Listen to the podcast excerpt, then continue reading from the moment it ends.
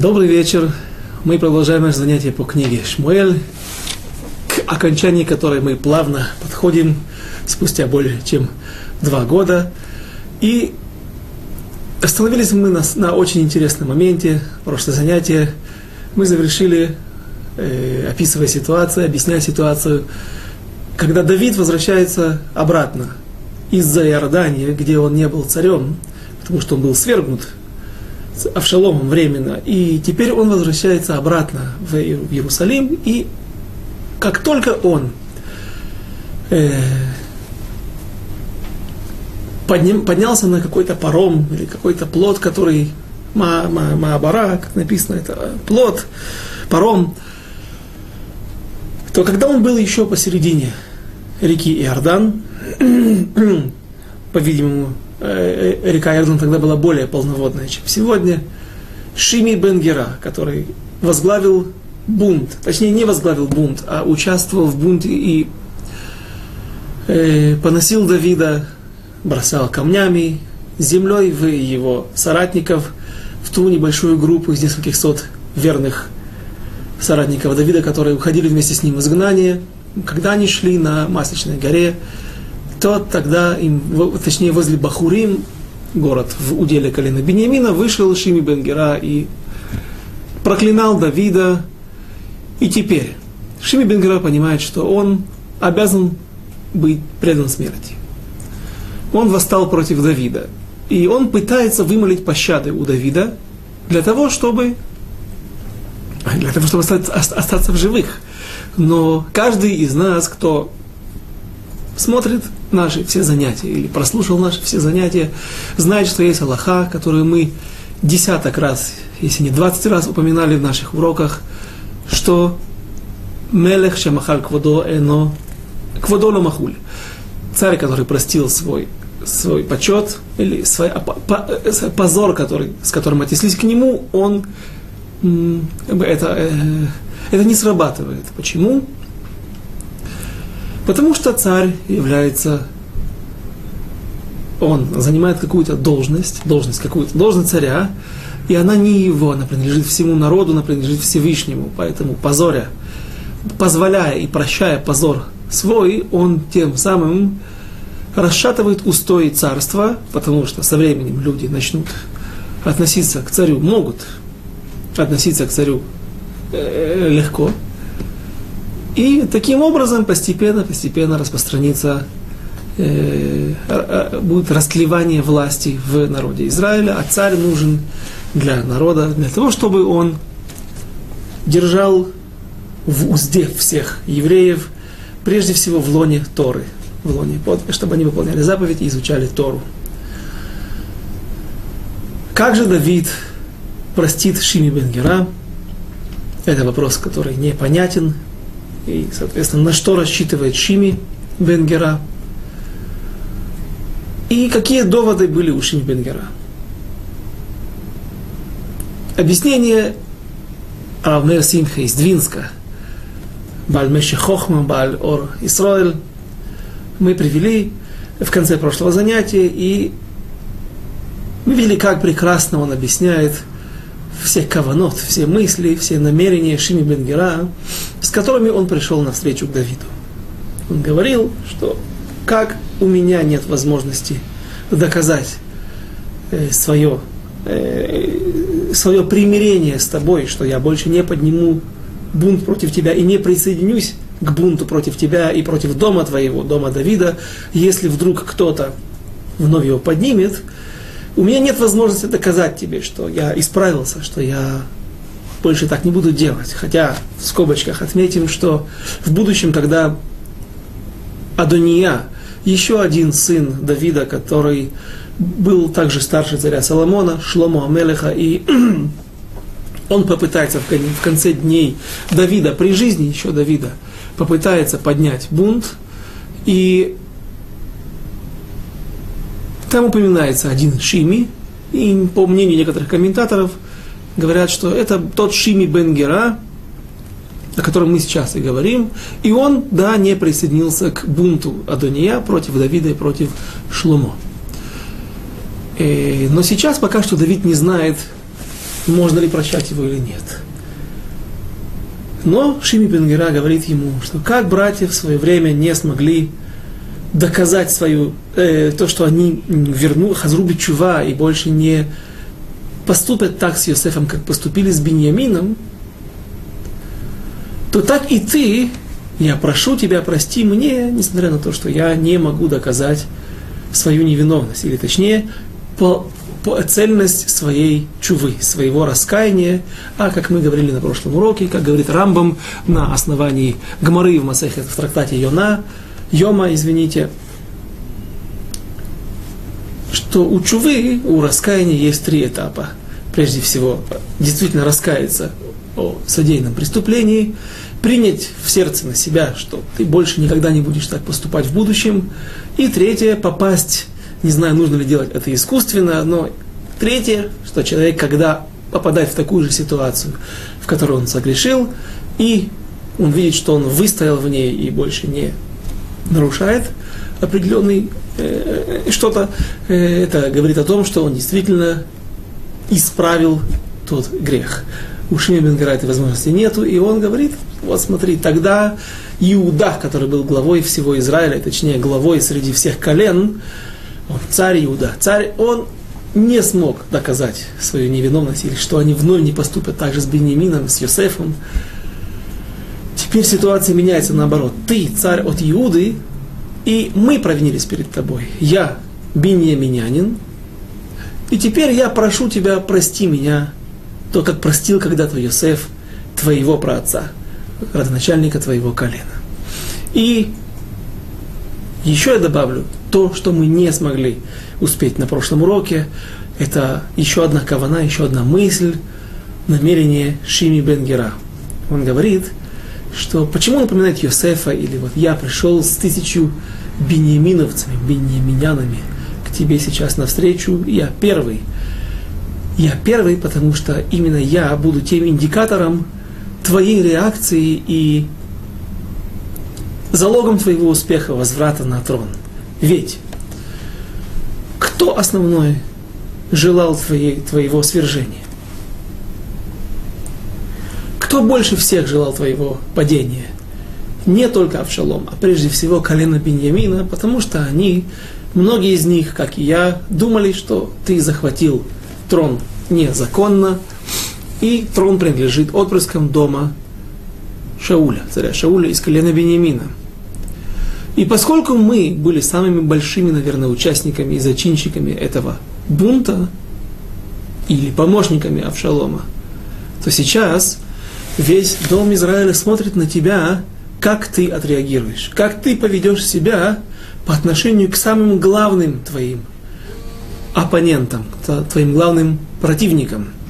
И если ты простишь меня и простишь колена Бениамина, то тем более есть шанс у других колен, что и они будут прощены, те люди, которые участвовали в бунте против тебя, в войне, в том сражении, в котором они потерпели поражение. И третье, на основании чего думает Шими Бенгера, что Давид может простить, ведь это страшное нарушение, или как он может? Он говорит, что когда ты уходил в за Иордание, когда ты уходил из Израиля, когда ты покинул трон, улетучилось от тебя, улетучился статус царя. Когда все знали, что Авшалом входит в Иерусалим, ты перестал быть царем. И давайте вспомним, мы говорили, что в начале книги Шмуэль Бет, э, в ее первых главах написано, когда погиб царь Шауль на горах Гильбоа, и Давид возвращается к себе в колено Иуд, в землю Израиля, но пока что не в Иерусалим, а только в Хеврон, столицу Иудеи, то там перечисляются годы, когда правил Давид. И получается, что написано 33 года правил в, Хевро, э, в Иерусалиме, 7 лет в Хевроне, всего 40, и потом общий знаменатель правил всего 40 с половиной лет. Откуда, куда точнее пропало э, пропали 6 месяцев, куда пропали полгода исправления Давида. Так вот, говорят наши мудрецы, есть мнение, что За нарушение, э, за грех с Батшевой Давид был прокаженным полгода, и в это время он не мог быть полноправным царем. А другое мнение как раз объяснит нам нашу ситуацию, что он полгода был в Зайордане, полгода Авшалом правил в Иерусалиме, и он в это время не считался царем. И вот сейчас Давид может стать царем, вновь вернуть себе этот статус, когда, когда он станет ногой на основную святую землю, пусть за Иордания также считается святой землей, ибо там проживает в данный момент два с половиной колена Израиля, по некоторым мнениям какие-то беженцы из колена Бениамина. Но именно сейчас, когда Давид, как только он станет ногой на основную часть святой земли, и теперь ему проложена дорога к Иерусалиму, и никто больше его не удерживает от того, чтобы он стал царем в Иерусалиме. Нет оппонента, нет того, кто оспаривает его трон. С этого момента царь, царь Давид вновь становится царем. И тогда он не сможет простить Шими Бенгера. Амелех Шамахаль Кводо, кводо Ломахуль. Царь, который простил позор, простил позор, который ему оказали по отношению к нему, или бун, который подняли против него. Он не имеет права этого сделать. Он тогда просто, даже если захочет, не сможет простить Шими Бенгера.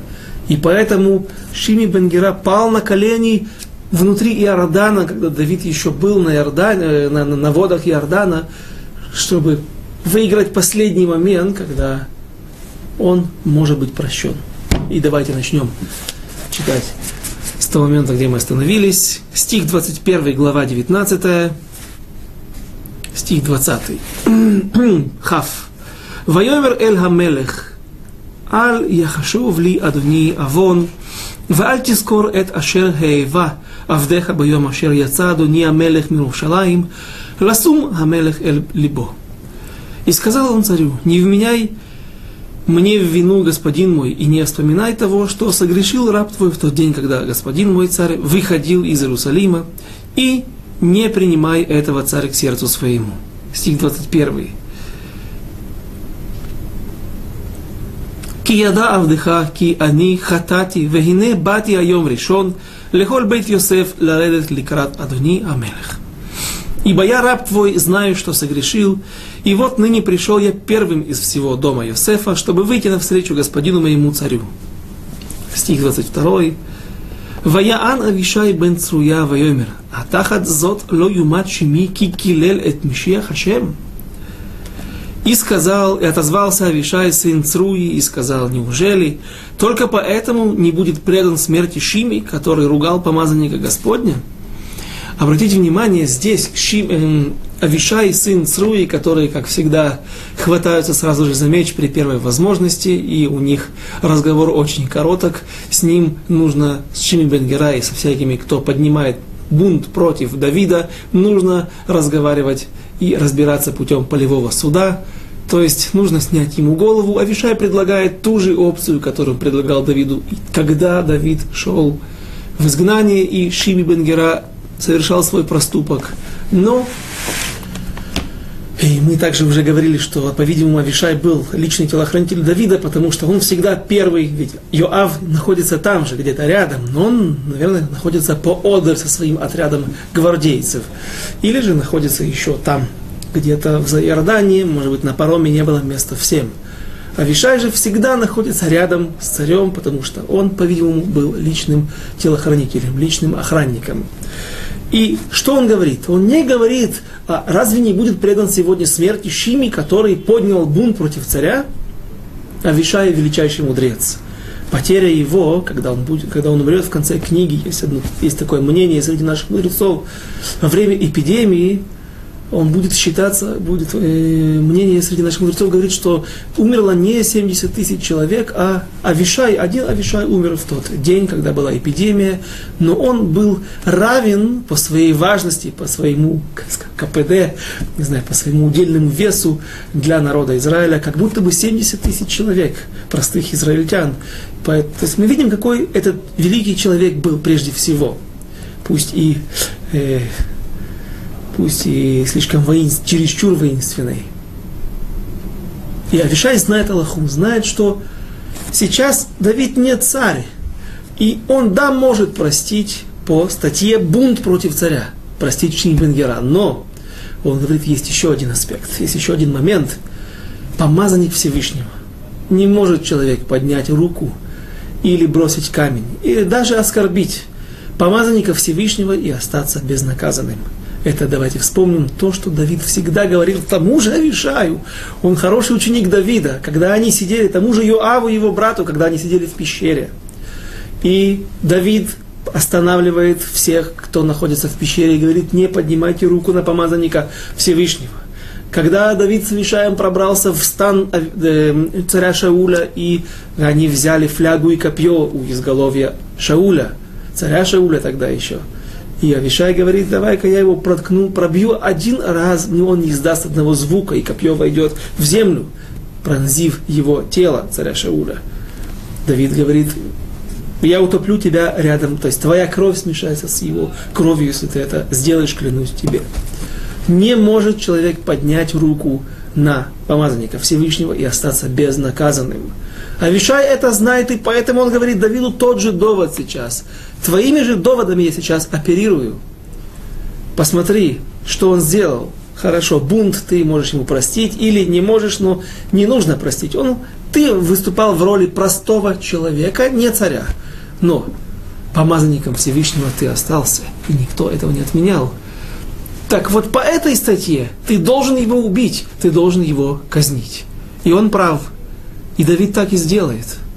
Когда Давид будет прощаться с этой жизнью, уходить в мир иной, когда он будет чувствовать свою кончину, он, завещая царю Соломону, говорит странные вещи, убей этого, не дай дожить до глубокой седины этому, и так далее, и в том числе Шими Бенгера, сделай в соответствии со своей мудростью так, чтобы этот человек был казнен. И наши мудрецы не понимают, это то, что есть, это то завещание, которое человек оставляет, уходя в мир иной, своему сыну, объясняют наши мудрецы, пока эти люди не будут умерщвлены, Давид, как бы на, на, на Давиде останется этот грех, это обязанность их уничтожить, их казнить. Давид так не мог поступить по определенным причинам, он не хотел мстить, но он знает, что есть на нем обязанность не как со стороны царя, но как со стороны помазанника Всевышнего расправиться с Шимбенгера. И поэтому именно это он оставляет на время Соломона, оставляет царю Соломону Шлома Амелеху, своему сыну. Но сейчас он может это отодвинуть, на более поздний срок, потому что ему важно показать всему народу Израиля, что он не царь мстящий, и поэтому все могут спокойно вернуться под его покровительство. И таким образом Давид планирует восстановить свою власть, полноправную власть над всем народом Израиля. Как Медуяким, как точные слова э, Авишая, сына Цруи, Именно помазанник Всевышнего – это то, та статья, по которой ты не мож, которую ты не можешь отменить, простить и по которой ты должен действовать в соответствии с которой. Стих 23. Хав Гимель. Вайомер Давид. Ма ли велахем бней цруя. Китию ли айом ли сатан. Айом юмат иш би Исраэль. И гало ядати ки айом ани мелех аль Исраэль. А теперь очень понятен следующий стих. И сказал Давид, что вам до меня, сыны Цруя? Опять сыновья, сыны Цруи, во множественном числе.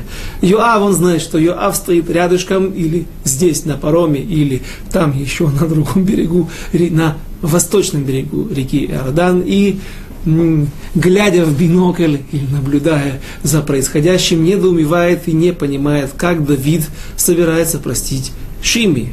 И он объясняет им – Сегодня будет помилование. Сегодня я вновь становлюсь царем. Давайте дочитаем, извините. И сказал Давид, что вам до меня, сын Ицруи, что будете мне сегодня помехой? Помехой к чему? К возвращению на престол и распространению моей власти вновь над всем Израилем. Сегодня ли умерщвлять человека в Израиле? Ведь знаю я, что ныне я царь над Израилем. Все понятно. Стих 24. Хавдалит. Вайомер Хамелех эль Шим'i. Ло тамут ваишава ло Хамелех. И сказал царь Шими, не умрешь ты, и поклялся ему царь. говорят наши мудрецы, а точнее, параллельное место, к которому мы давно не прибегали вместе с вами, Диврей Аямин, когда описываются эти же летописи былых дней, когда описываются эти же строки, Давид говорит, там написано так, и покнял, поклялся ему мечом. И написано, Шим, поклянись мне, если умертвишь меня мечом. Э, и задают вопрос наши, на, на, на, наших, на наших источниках мудрецы, ну, что Шими был типеш, Шими был глупец. Что же он просит Давида, поклянись мне мечом, что, или что ты не умрешь от меча. От меча не умрешь, а на электрическом стуле можно будет посадить его. От меча не умрешь, а стрелой или из оружия можно будет застрелить. И так далее. Повесить. Шими был, конечно же, не глупец. Как мы уже говорили, Давид возьмет его сразу же после этого бунта для Шломо, для Соломона, своего сына, быть Ребе, быть главным духовным наставником. Пусть не удивляются люди, слыша это, потому что он был лучший. Давид для лучшего, для будущего царя должен взять лучшего Меламеда, лучшего Ребе в Хейдере. Поэтому он устраивает его в лучший хедер, в хедер Шими бен Гера. И он знал, он, наверное, знал, что он не будет его обучать чему-то неправильному, потому что у нас была возможность убедиться в том, что он не поднимет больше бунт в будущем. Но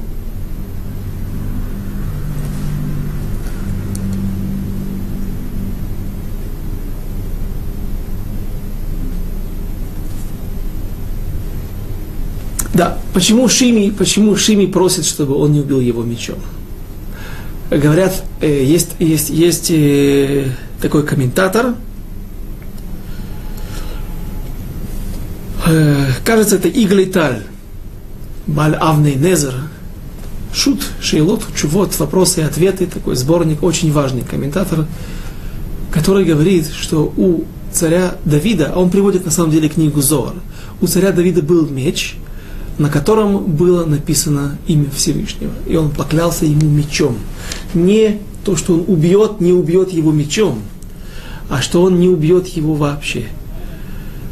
И есть некоторые, которые говорят э, более проще объяснение, более простое объяснение, что Шими Бенгера, поскольку он поднял, в принципе, руку и бунт против царя Давида и проклинал его, помазанник Всевышнего, то его должны были казнить мечом. Вспомните, Давид убивает э, Гер Амалеки, амалекитянина, который принес, который добил царя Шауля и принес ему тфилин с его головы, или корону, как попросту читается в стихах. Он убивает его мечом. Когда двое убийц, Рехав и Баана, убив невинного человека, Мифибош и Ишбошита, сына царя Шауля, отрезали ему голову, приходят к Давиду и говорят, вот, смотри, приходят к Давиду в Хеврон и говорят, смотри, пал твой враг, который искал твоей смерти, твой оппонент, и теперь ничто тебя не останавливает, не удерживает от того, чтобы ты смог воцариться над всей землей Израиля, над всем Израилем, и вот голова твоего врага. И Давид говорит юноше, который стоял рядом с ним, оруженосец, приступи и убей их, и заколол их мечом царь своих врагов, преступников, которые совершают преступление против царского двора, казнит мечом. Поэтому, говорят некоторые комментаторы, это мы приводим второе мнение, почему упоминается именно меч. Шими знал, что ему не положено ни срыфа, сожжение, ни повешение, ни удушение, ни скилла, сбрасывание с э, высоты, а именно казнь мечом. Поэтому об этом он и просит. И есть еще одно мнение, третье, которое, которое говорит, что Давид поклялся именем Всевышнего Шими, что не только он не поступит против него, не, не, не будет э, использовать против него законы, чтобы казнить его или наказать, а также он позаботится о том, чтобы другие ревнители верой или э, ершистые воины не выхватили меч и не казнили Шими. Стих 20. пятый. Хавгей. ומפיבושת בן שאול ירד לקראת המלך ולא עשה רגליו ולא עשה שפמו ואת בגדיו לא כיבס למין היום לכת המלך עד היום אשר בא בשלום. И тут же, посмотрите, какая трагедия, это просто трагедия. Кажется, ну почему, почему у Давида не хватило сил здесь не оступиться? Трагедия, потому что именно сейчас Давид уже теряет или закладывает предпосылки для того, чтобы в будущем у его внука будет раскол его царства Давида, общего правления всей землей Израиля, и часть народа уйдет из-под власти дома Давида. Яровам бен Нават, сын Навата, разделит землю Израиля и разделит народ Израиля и уведет 10 колен. Только колено Беньямина останется с коленом Иуды. И с другой стороны, над Иудеей и над Беньямином останется только э, останется царь Рехавам, сын Шломо, внук Давида. Что же произошло здесь? Как мы помним, Давид в свое время, выполняя клятву своему другу, своему близкому другу Йонатану, он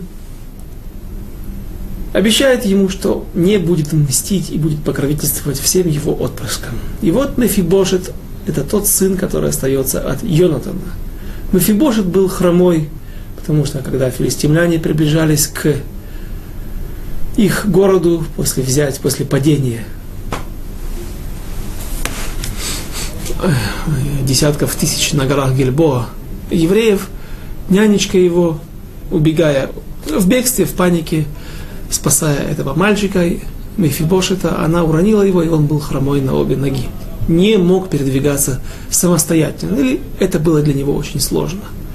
Когда же Давид, Давид придя к власти над всем Израилем, он привозит, при, при, приглашает его в Иерусалим из Иордании, вспомните, из того же самого места, Мелодавар, где Давид потом проводил свои полгода в изгнании во время бунта Авшалома и усаживает его за свой стол, и тот является тем человеком, который миохлей шульханошель Давид, из э, кушающих со стола Давида. Понятно, что не только вкусная еда, а сам почет и просто близость к царю, возможность часто с ним общаться – Э, это и есть большой почет, который он оказывает Мефибошету. Теперь, когда Давид уходит в изгнание, Мефибошет не побоялся мести Авшалома и послал обоз с провизией для Давида. С кем? Через раба Цива.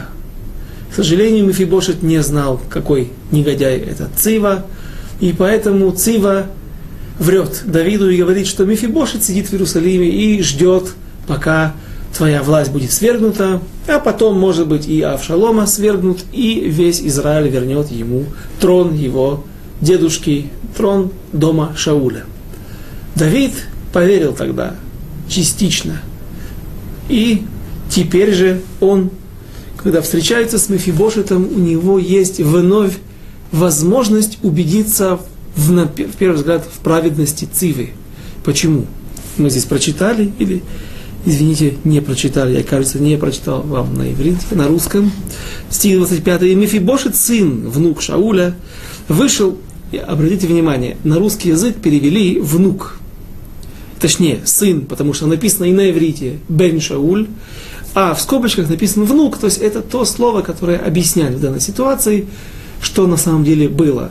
Э, он был действительно внуком, а не сыном. Почему? Отсюда наши мудрецы учат такое правило, что если у человека, например, был папа, у которого, ну, скажем так, он был нехороший человек, бандит, убийца, грешник, преступник, или даже просто, скажем, такую простую вещь, э, достаточно пикантную, у него было имя не очень, не очень, не, не очень красивое, Леопольд а, или Адольф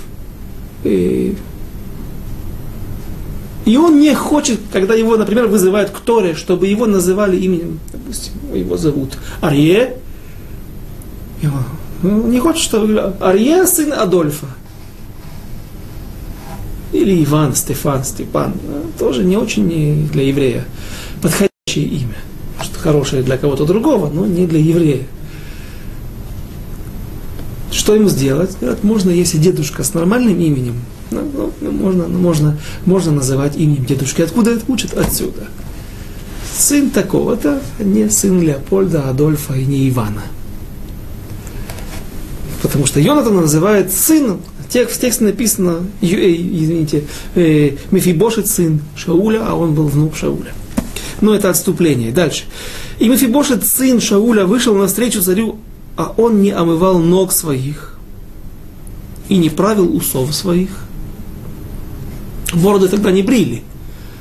Но усы можно сбривать для того, чтобы оставить какую-то отверстие, амбразуру для того, чтобы туда можно было вложить еду. Иначе это будет просто ну, неудобно, некрасиво, и даже э, человек будет просто пачкаться, пачкать свои усы. Поэтому это подправлять э, можно было, также мы видим отсюда. Так вот он своих усов не правил, и одежды своей не мыл с того дня, как ушел царь, и до того дня, как он благополучно возвратился. И смотрите, у Давида есть, кроме того, что Цива помог ему в такой тяжелый момент для Давида, теперь есть еще один, один довод э, поверить, что Цива был прав. Потому что все эти признаки, они не стиранная одежда, не омывал ног и тело, не подправленные усы, и что там еще было,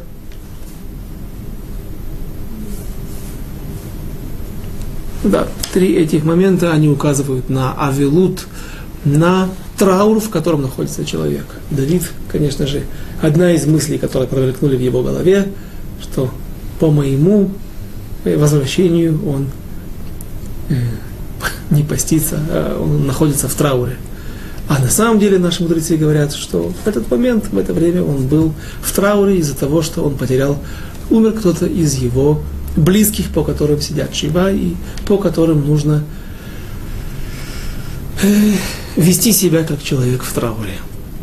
И Давид делает тот ужасный проступок, он верит, не верит, точнее, оправданием Мефибошита, и говорит, ты с Цивой разделишь саде, поле. Когда Давид уходил из, в изгнание, он сказал Циве, вот все, что принадлежит твоему хозяину – Мефибошету все будет принадлежать тебе. Тогда почему он так пасак? А он не пасак, псак это установление, вердикт. Он не установил, потому что он не мог установить, он не был тогда царем вновь. Нам помогает объяснить объяснение, что понять, помогает понять объяснение что Давид не был царем, поэтому его слова не носили никакого законодательного характера. Теперь же, когда Давид возвращается, и он видит Мефибоша, то он все же пытается ладун отоле хавсхуд, пытается оправдать его, и действительно вердикт, который он выносит, он уже более легкий. Он оставляет половину имущества Мефибошету, а половину отдает Циве в награду за то, что Цива, негодяй, якобы помог ему с провизией во время бегства Давида из Иерусалима. И давайте прочтем. Я немножко забежал вперед, прочтем эти стихи, и потом попытаемся каким-то образом объяснить, как же так. Стих 26. Ваиги кива Иерушалаим ликрат хамелех, вайомер ло хамелех, лама ло алахта ими мефибошет. И было, когда он пришел в Иерусалим, чтобы встретить царя, сказал ему царь, почему не пошел ты со мной в Мефибошет? Стих 27. Вайомер Адуния Мелех Авди Римани, ки амар Авдеха, их беша ли хабор, виркав алав алеха, веэлех это Мелех, ки писеях Авдеха. И сказал он, господин мой, Слуга мой обманул меня, так сказал раб твой, оседлаю я себя с лицу и сяду на нее верхом, и отправлюсь с царем, ибо хромой раб твой. Стих 28. Ва Ваирагель бе авдеха эль Адони Амелех, Адони Амелех кемалах элаким, ваасе э, атов бейнеха. А он оклеветал раба твоего перед господином, моим царем, но господин мой царь подобен ангелу Божьему, то есть Мефибошет надеется, что царь Давид все же не будет сейчас принимать все на веру и не будет делать э, необдуманных поступков. И говорит ему, что ты как ангел Божий, ты сделай, устрой расследование, подумай, прав ли Цива или нет, поступай, как тебе угодно. Ведь был, стих 29, Хав Тет, כי לא היה כל בית אבי כי אם אנשי מוות ישראל. לאדוני המלך ותושת את עבדיך באוכלי שולחניך, ומה יש לי עוד צדקה ולזעוק עוד אל המלך.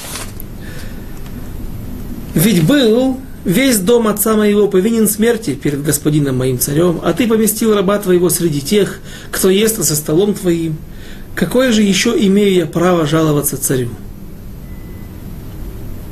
Но Давид при, прерывает Мефибошета на половине его, на середине его речи и говорит ему, «Вайомерло», стих 30, «Ламет, вайомерло амелех, лама тедабер от двореха, амарти, ата вецива, Тахлику эт хасаде. И сказал ему царь, зачем ты говоришь эти, и еще и эти слова? Я говорю, ты и Цива разделите между собой поле. Стих 31. Вайомер Мифибошет эль Амелех. Гам это кольниках ахари ашер баадони Амелех башалом эль бейто. И сказал Мифибошет царю, пусть он возьмет даже все, коль вернулся господин мой царь благополучно в дом свой. Отказ. В этот момент, когда сказал, сказал Давид, ты и Мефибошет и Цива Тахлеку эт асаде, разделите поле, разделите все имущество, которое было дано мною тебе, когда я вернул, было возвращено твое поле, твое имущество. Тебе все это вы разделите. Так в этот момент вышел бат, коль раздался громогласный глаз с небес и сказал, Яровам верехавам ехлеку эт Израиль. Они, Яровам и Рехавам разделят народ Израиля. Те же самые слова, которые Давид говорит здесь, прозвучат потом из уст Рехавама. И в этот момент Давид стал причиной будущего раскола народа Израиля. Слишком большая ответственность. Слишком большая ответственность, за которую Давид расплачивается уже давно. Батшева, мы говорили, что по закону ему не, не грозило никакое наказание, а только наказание со стороны аморального поведения, но из-за его положения, из-за того, что он занимает такую должность, это преступление носит совершенно иной характер.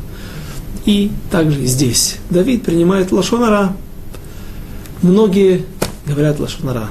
Говорят наши мудрецы, что практически нет людей на земле, которые могут сказать, что они чисты от воровства, или авака гезель, на пыли, то есть какого-то, как, все равно какого-то отношения к воровству они не могли избежать в течение жизни. И лашон ара.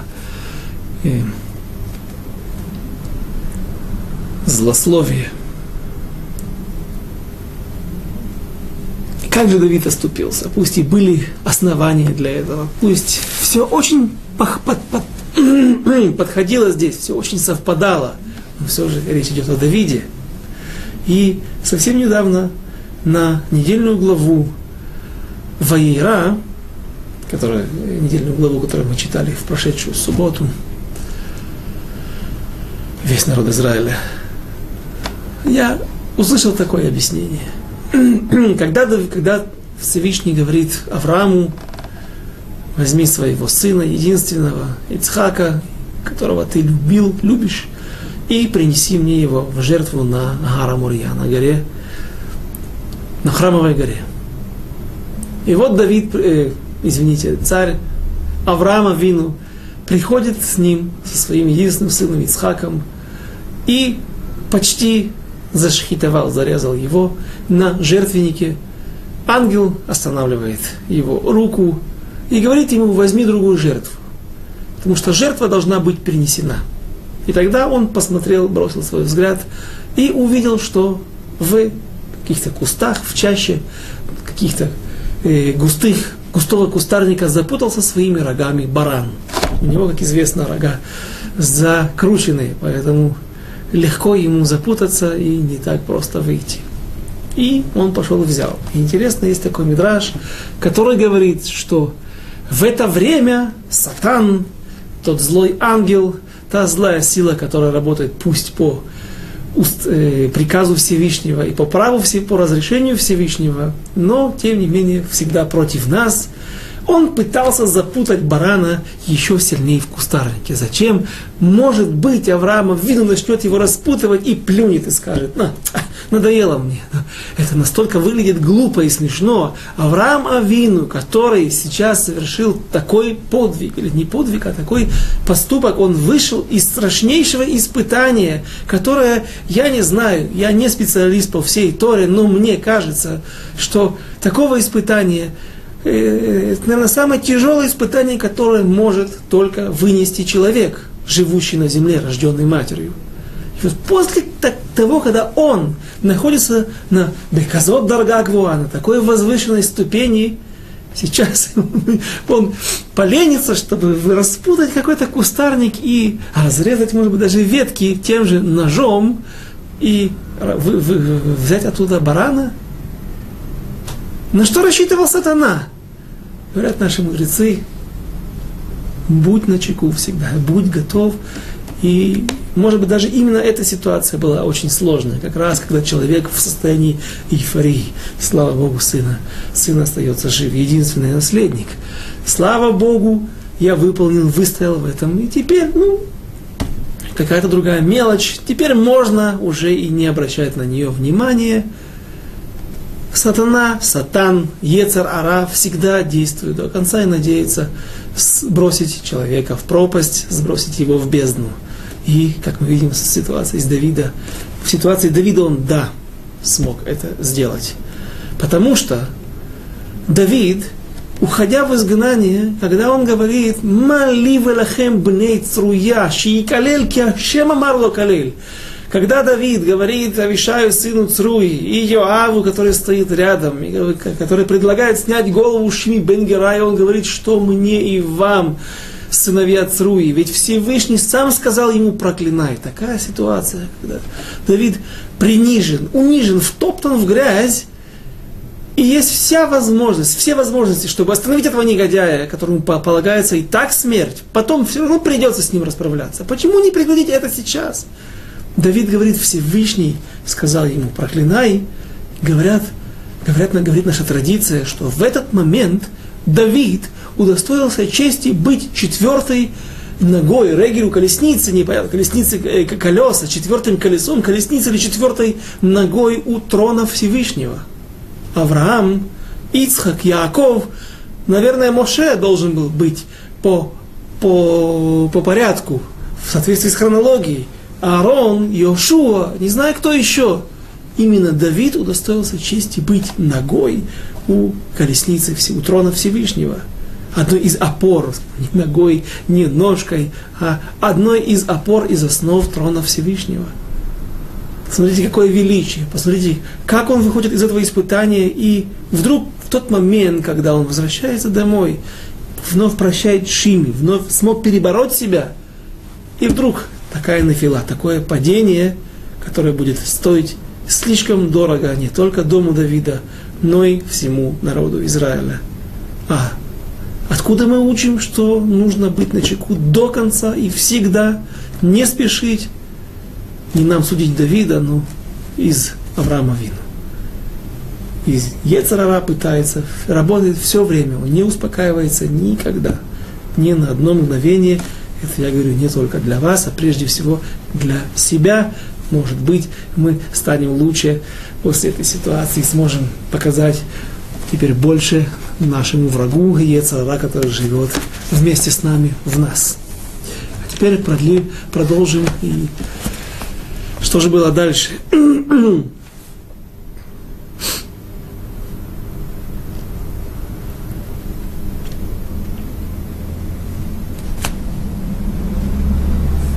стих 33. Ламет Гимель. У Барзилай закен от бен... Нет, 32, извините. Ламет бет. У Барзилай Гилади ярат ме Роглим Ваявор эт хамелеха ярден. Лешалхо эт Байрден. А и Барзилай Гил из Гилада, Гила, Гиладянин, спустился из Роглим, город, место, где он жил, и перешел в с царем через Ярден, чтобы проводить его за Ярден. Стих 33. У Барзилай закен меот бен шмона, шмоним шана, вегу хилкал эт хамелех бешивато бамаханаим, ки иш гадоль ху. А он, а Барзилай был очень стар, 80 лет от роду, а он содержал царя во время пребывания его в Маханаим, потому что он был человеком весьма богатым. На, на иврите написано «Гадоль Меот», очень великий, очень большой. Обычно великими называют не прежде всего миллионеров, а не миллионеров, а прежде всего э, люди, мудрецов Торы, потому, наверное, переводчики весьма богатым. Но Гадоль Меот, богатый человек имеет власть, имеет влияние имеет силу, поэтому так его и называют стих Стих 34, Ламет Далет.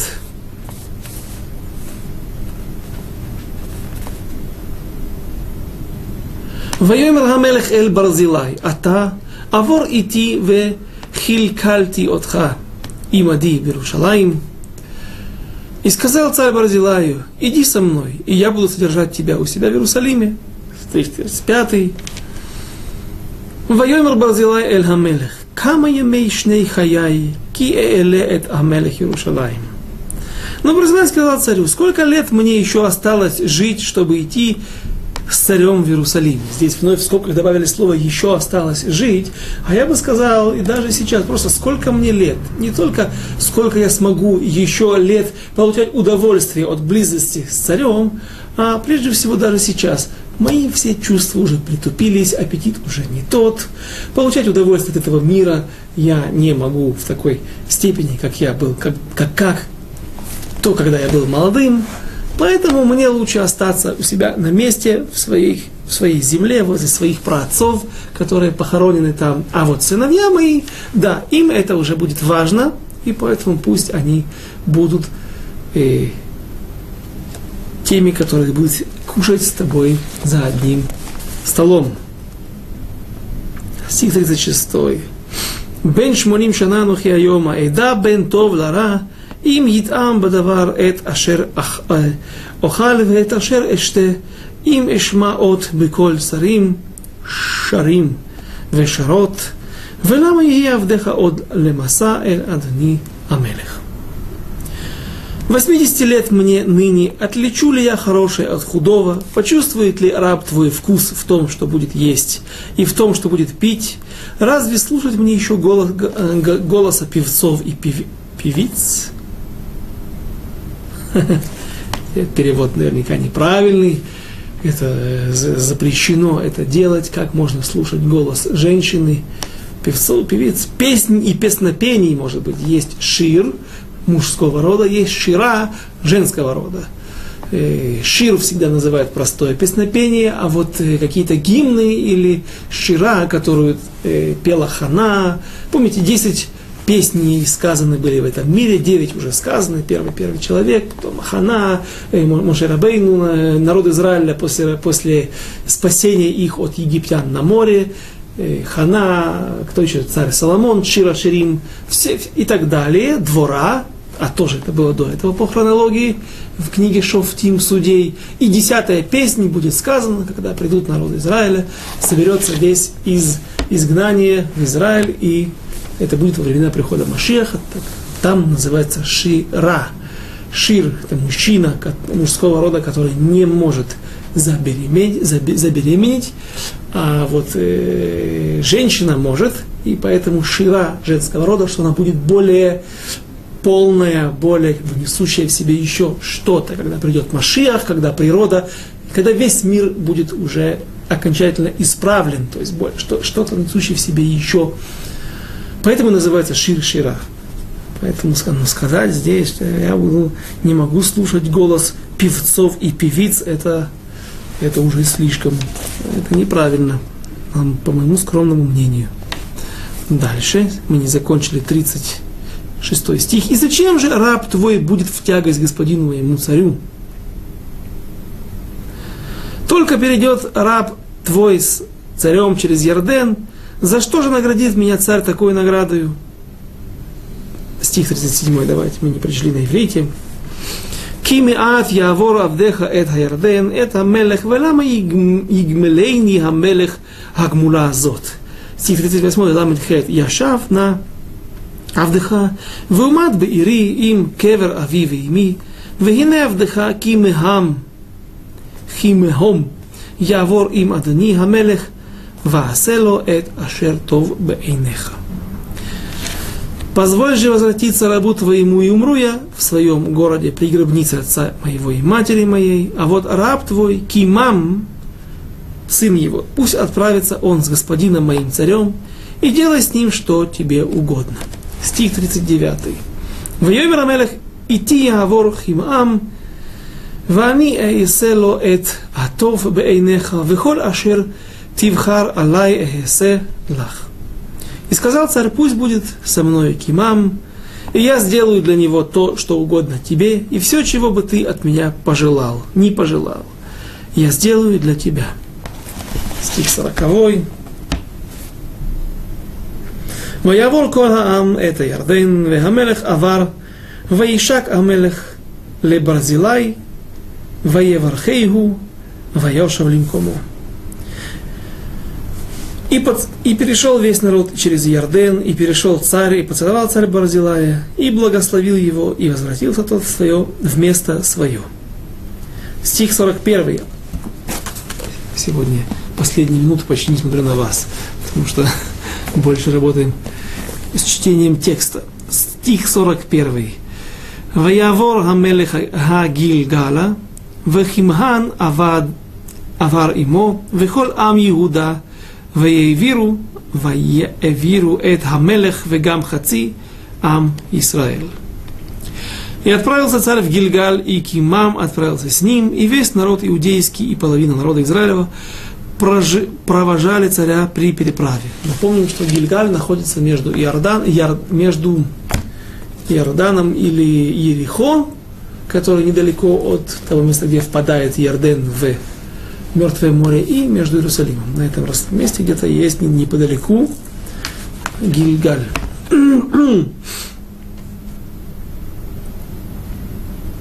Стих 42. И еще одна проблема.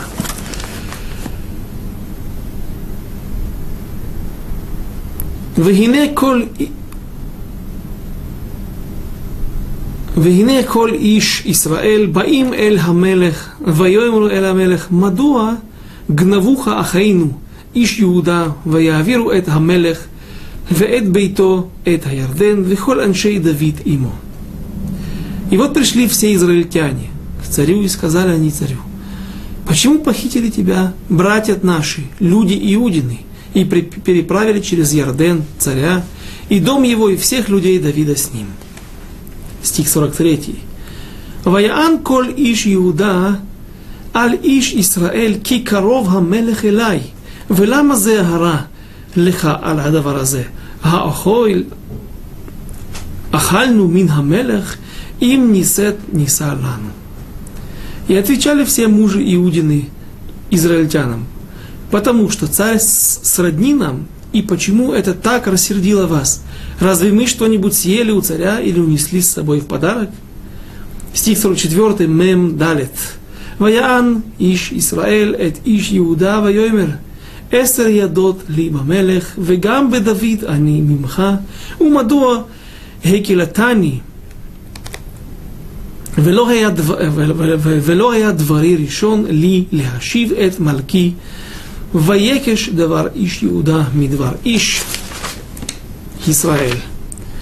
И отвечали израильтяне Израиль мужам Иудиным и сказал, десять частей колен моих у царя, ядот, десять пальцев на руке, десять то.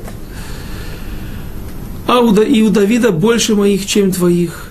Так зачем же унизил ты меня? Разве слово наше о возвращении царя нашего не было первым?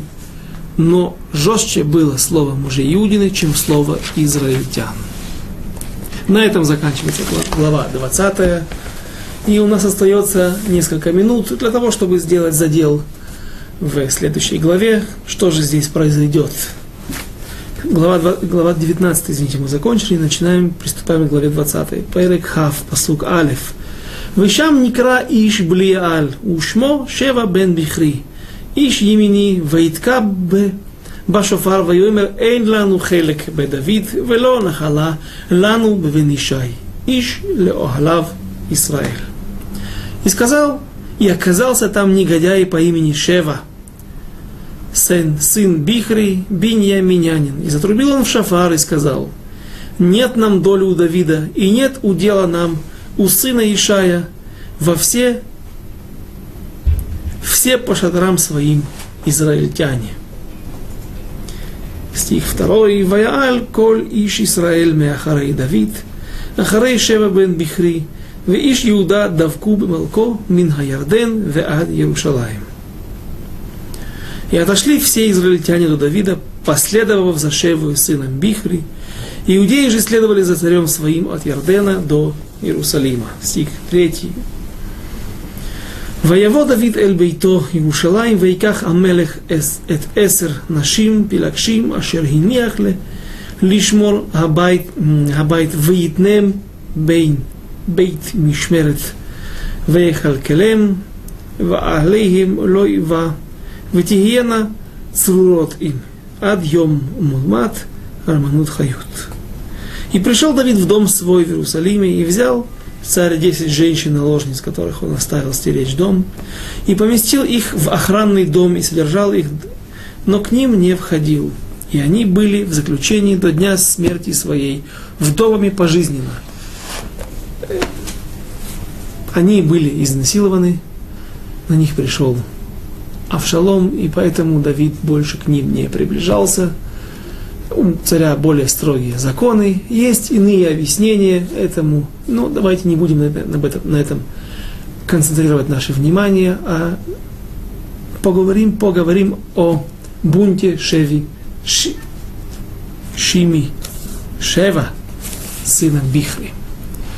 Он тоже из колена Беньямина, и он, по-видимому, как мы видим, как мы говорили сегодня, что колено Беньямина всегда были первыми, или, по крайней мере, желающими, не желающими добра Давида, и помнили о тех временах, когда именно их представитель был царем народом Израиля, и поэтому вслед за Шими бен Гера поднимает бунт Шева бен Бихри.